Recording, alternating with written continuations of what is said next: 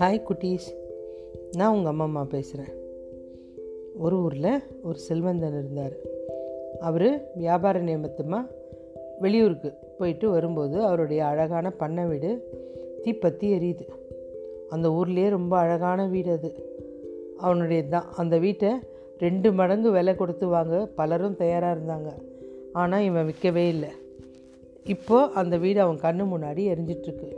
ஆயிரம் நபர்கள் சுற்றி நின்று வேடிக்கை பார்த்துட்ருக்காங்க. தீ முழுவதுமாக பரவிட்டதுனால அதை அணைச்சும் பிரயோஜனமே இல்லை. எந்த முயற்சியும் எடுக்கல.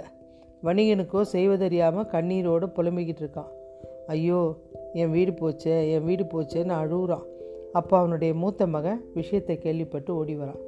தந்தையை ஏன் அழுகுறீங்க இந்த வீடு நான் நேற்றே மூணு மடங்கு லாபத்துக்கு விற்றுட்டேன் அதனால் நம்மளுக்கு நஷ்டம் இல்லைன்றான் இதை கேள்விப்பட்டவொடனே வணிகனுக்கு ஏக மகிழ்ச்சி. அவனுடைய சோகம் அனைத்தையும் மறந்து மகிழ்ச்சியோடு இப்போ பார்த்துட்ருக்கான் இப்போ வணிகன் கூடியிருந்த கூட்டத்தில் ஒருத்தர் நின்று வேடிக்கை அந்த கூட்டத்தில் ஒருத்தனாக நின்று வேடிக்கை பார்த்துட்ருக்கான். அதே வீடு அதே நெருப்பு. ஆனால் சில வினாடிக்கு முன்னாடி இருந்த தவிப்போ சோகமோ இப்போ அவங்ககிட்ட இல்லை. கொஞ்ச நேரம் கழித்து வணிகனுடைய ரெண்டாவது மகன் ஓடி வரான். ஏன் தந்தையே இப்படி கவலை இல்லாமல் சிரிச்சிட்ருக்கீங்க? நாங்கள் நீங்கள் இந்த வீட்டை முன்பணம் மட்டும்தான் வாங்கியிருக்கோம். முழு தொகை இன்னும் வாங்கவே இல்லையே அப்படின்றான். வீட்டை இப்போ வாங்கினவன் மீதி பணம் தருவானா இல்லையான்னு சந்தேகமாக இருக்க. திருப்பி அந்த வணிகனுக்கு அதிர்ச்சி ஆயிடுது. உடனே திருப்பி என் கண்ணீரோட புறம்ப ஆரம்பிச்சிட்டான். என் உடமை எரியுத என்னுடைய வீடு எரியுத அப்படின்னு சொல்லிட்டு இது பண்ண ஆரம்பிச்சிட்டான். இப்போ வணிகனுடைய மூணாவது மகன் ஓடிவரான் தந்தையே கவலை வேணாம். இந்த வீட்டை வாங்கின மனுஷன் ரொம்ப நல்லவன். இந்த வீட்டை இந்த வீட்டை வந்து வாங்க அவன் முடிவு செஞ்சதோட வீடு தீப்பிடிக்கும் அப்படின்றது உங்களுக்கு தெரியாது இல்லையா? இருந்தாலும் அவன் முழு தொகையை எங்கிட்ட கொடுத்துட்டு போயிட்டான். நீங்கள் அது கவலையே பட தேவையில்ல. இதை கேட்டவொடனே திருப்பி அவனுக்கு ஏக சந்தோஷம் ஆயிடுச்சு கூட்டத்தில் ஒருப்பனா ஒருத்தனா அந்த வீட்டை பார்த்துட்டு இருக்கான்.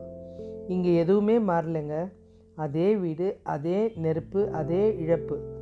இது என்னுடையதென்று நினைக்கும் போது அந்த இழப்பு உங்களுக்கு சோகத்தை ரொம்ப அதிகப்படுத்துது. இது என்னுடையது இல்லைன்னும் போது அந்த சோகம் உங்களை விட்டு போயிடுது. ஒருத்தனுக்கு மட்டும் சொந்தம் இல்லைங்க. எல்லாரும் எல்லா பொருளும் எல்லாருக்குமே சொந்தமானது தான் நான் உட்பட எல்லாமே ஒரு குறிப்பிட்ட காலத்துக்கு பின்னாடி அழியக்கூடியது தான் வேறு ஒருத்தனுக்கு சொந்தமாகக்கூடியதுன்னு நம்ம நினைவில் நிறுத்தினாலே போதும். நமக்கு எந்த பிரச்சனையும் வராது.